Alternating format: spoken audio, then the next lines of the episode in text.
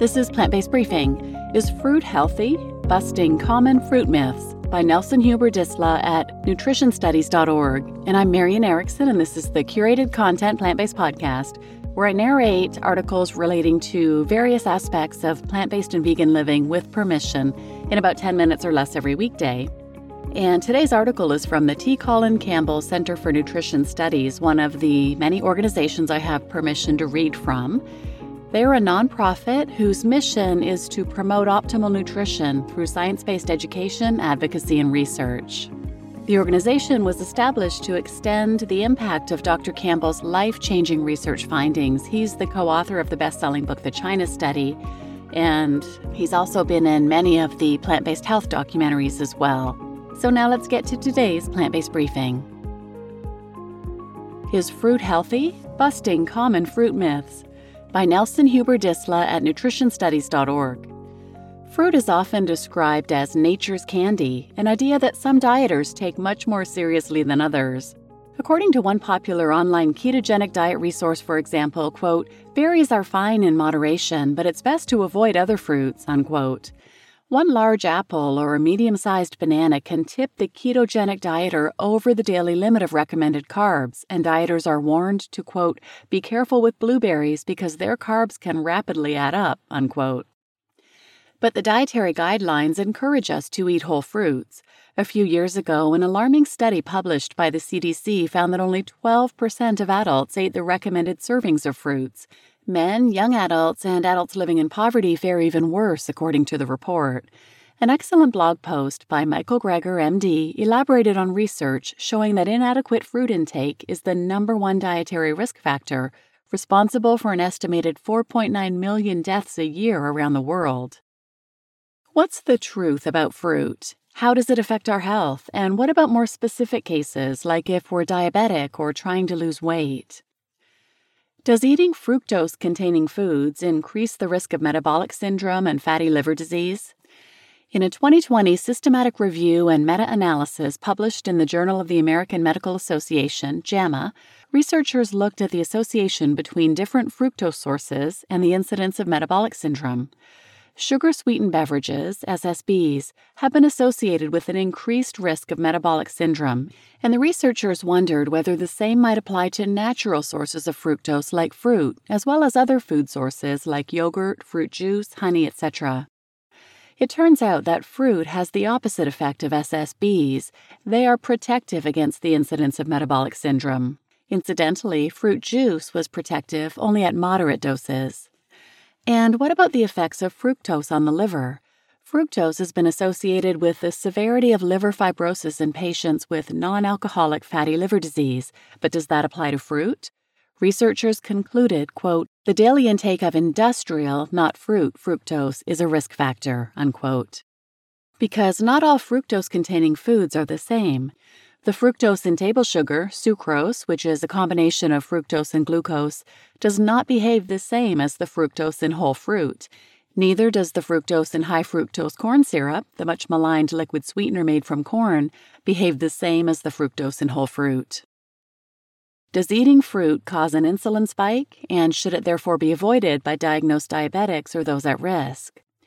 Research published in the British Medical Journal BMJ used data from the Nurses' Health Study to determine whether individual fruits are differentially associated with the risk of type 2 diabetes. The hazard ratio, a measure of risk association of type 2 diabetes for total whole fruit consumption, was 0.98, suggesting not a risk but a slightly protective association between whole fruit and diabetes. When it came to individual fruits, greater consumption was associated with a lower risk of type 2 diabetes almost across the board. However, greater consumption of fruit juice was associated with a higher risk. In another large study involving half a million Chinese adults, researchers investigated fresh fruit consumption's effects on the risk of diabetes, plus the risk of death or vascular complications among already diabetic individuals. Their conclusions supported the healthfulness of fruit, Quote, higher intake of fresh fruit is potentially beneficial for primary and secondary prevention of diabetes, and for individuals who have already developed diabetes, restricted consumption should not be encouraged, unquote. There's even evidence that consuming fruit in combination with sucrose, table sugar, results in a less severe insulin spike, in effect, delaying the digestion of sucrose and slowing the absorption of glucose. Will eating fruit make a person fat? I mentioned above that fructose has been associated with metabolic syndrome and weight gain. Research has also suggested that fructose can affect satiety. In other words, it can interfere with our perceptions of fullness. This has led to some to question whether all fructose containing foods might lead to excessive intake of added sugars and weight gain. One interesting study compared the effects of a low fructose diet versus a natural moderate fructose diet. Compared to baseline, the low fructose group lost weight, reduced blood pressure, improved inflammatory markers, and improved their quality of life scores. This is not especially surprising given the option between a diet containing processed fruit juices, sugar sweetened soft drinks, pies, cakes, strudels, donuts, chocolate, and candy, and a diet containing none of those things. The choice is clear you're better off without. More surprising about the research findings was that the natural moderate fructose group fared even better than the low fructose group, losing more weight throughout the study. Again, the evidence indicates that not all fructose containing foods are the same. Lumping fruit in with processed foods is not only inaccurate, it's unhealthy. If fruit is so healthy, what about fruit juices? When it comes to shifting toward healthier diets, there's a good argument for not letting the perfect be the enemy of the good. If someone is committed to swapping out their Coca Cola for 100% fruit juice, that's a step in the right direction. And perhaps that's why the dietary guidelines for Americans includes that 100% fruit juice can be counted toward the recommended servings of fruit. Nevertheless, they do recommend that most fruit intake should come from whole fruit, and the evidence shared above supports this idea pretty consistently. The study in China referenced above included only fresh fruit, and the data from the Nurses Health Study found fruit juice associated with an increased risk of type 2 diabetes, despite nearly all whole fruits showing the opposite effect. Fruit is a good source of dietary fiber, minerals like potassium, and antioxidants like vitamins and polyphenols, which may work synergistically to confer several benefits on metabolism, including antioxidative, anti inflammatory, anti proliferative, antiplatelet, antihypertensive, antidyslipidemic, antihyperglycemic, and antiatherogenic effects. If fruit is nature's candy, then fruit juice is what happens when we divorce the candy from the nature. Of course, it's not as harmful as actual candy, but it is missing several of the elements that make the whole fruit healthy.